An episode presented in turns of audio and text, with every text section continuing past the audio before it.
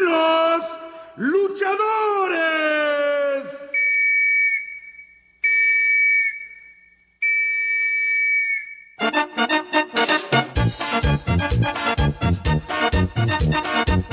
De 2 a 3 caídas, sin límite de tiempo.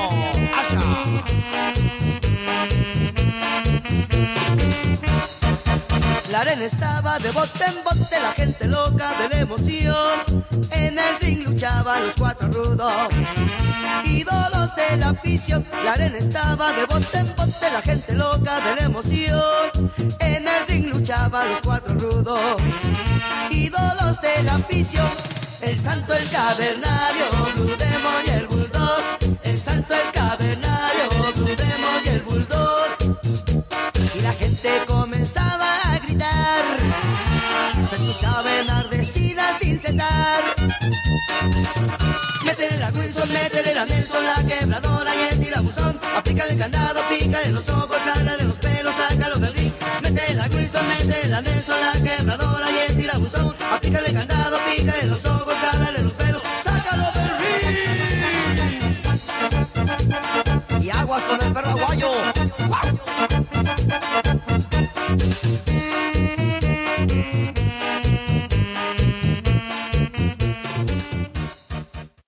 Welcome, everyone, to Lucha Clásica, episode number 7.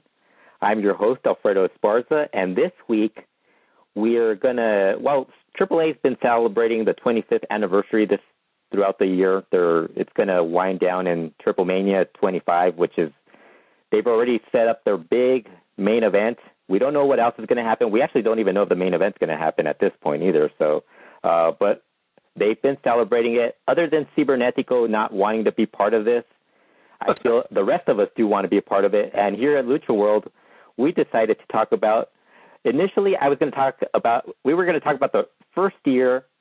Then I was telling this week's guest, Steve Dr. Lucia Sims, that I then noticed we had there was a lot of information, a lot was going on during that time with AAA.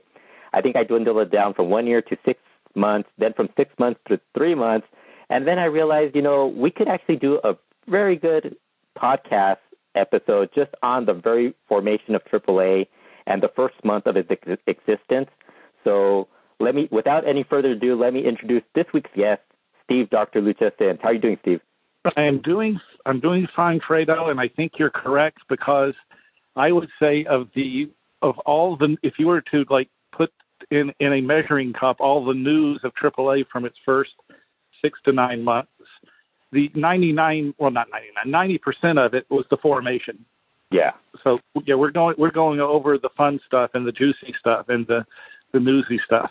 Yeah, because I think right afterwards is it was mostly guys like, you know, guys joining the promotion or you know, like they were finding new young talent like Rey Mysterio later on and, you know, all that, which is great. But I think I think as you go along, you start realizing that it was affecting the other, you know, CMLL and UWA and all these other places that were having to deal with AAA growing as it went along.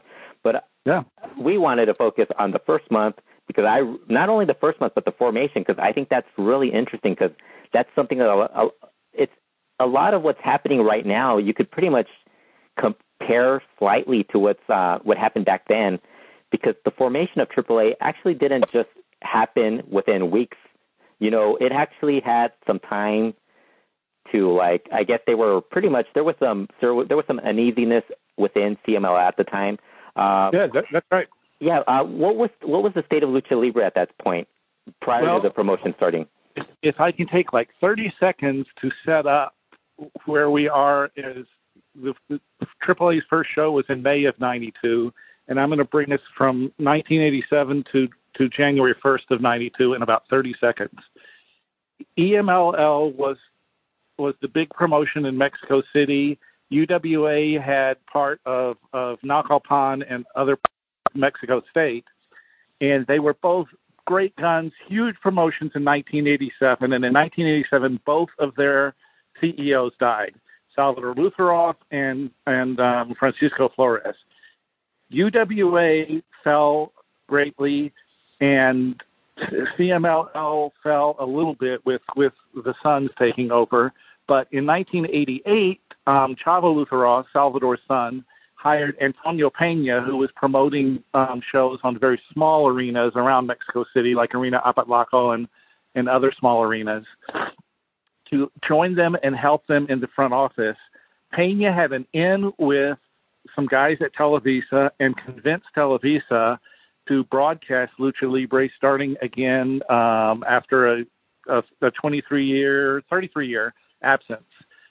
He got Televisa in 1989 to start broadcasting CMLL. UWA tried to catch up, but never really caught up. They just didn't have the management that CMLL did. CMLL had a lot of good talent, and they had Pena, who was designing new characters like minis, new gimmicks, all sorts of things. And CMLL went on an enormous boom in 1990 and 1991 with the guys who were on TV like Conan and Octagon and Atlantis and Mascara Sagrada being just huge stars, Roger Jalisco being huge stars, major sellouts, tons and tons of business. And everybody else who wasn't the CMLL got really upset, so the Wrestlers Union decided to strike against TV in late 1991. And at that point, Pena, in September of 91, when the wrestlers went on strike, saw that the end result was going to be whoever had the TV was going to be a big success, and whoever was off TV was going to lose. And he began to make preparations very quietly on his own. And by preparations, I mean sewing up arena deals with arenas around the country, not in Mexico City, in preparation for eventually starting his own promotion. And by January 1st, he had started contacting people like Conan and people that would be stars of his, like L.A. Park, but weren't in CMLL yet, and feeling them out on what would happen if he started promoting on his own. So that's how we got to that was what the field was like in early 1992.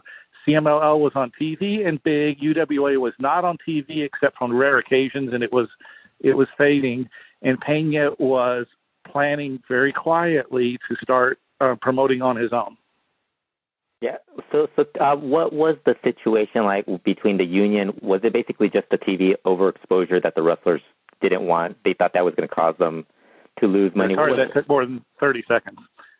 Yeah. Well, I was down there. During the strike. I was down there myself personally during the strike, and I got to interview the Guerreros and some other people about it. And there were cliques. The people who were in CMLL really thought that their business was so good, and business was they had created so many new stars that they weren't concerned greatly about the wrestler strike. They thought that even though guys, they were having to scramble to put together TV tapings and moving them to smaller arenas and trying anything to get TV shows on, they figured they had the finances, they had the offer of employment, they had the arena sewn up, that they would eventually outlast the wrestlers and the wrestlers union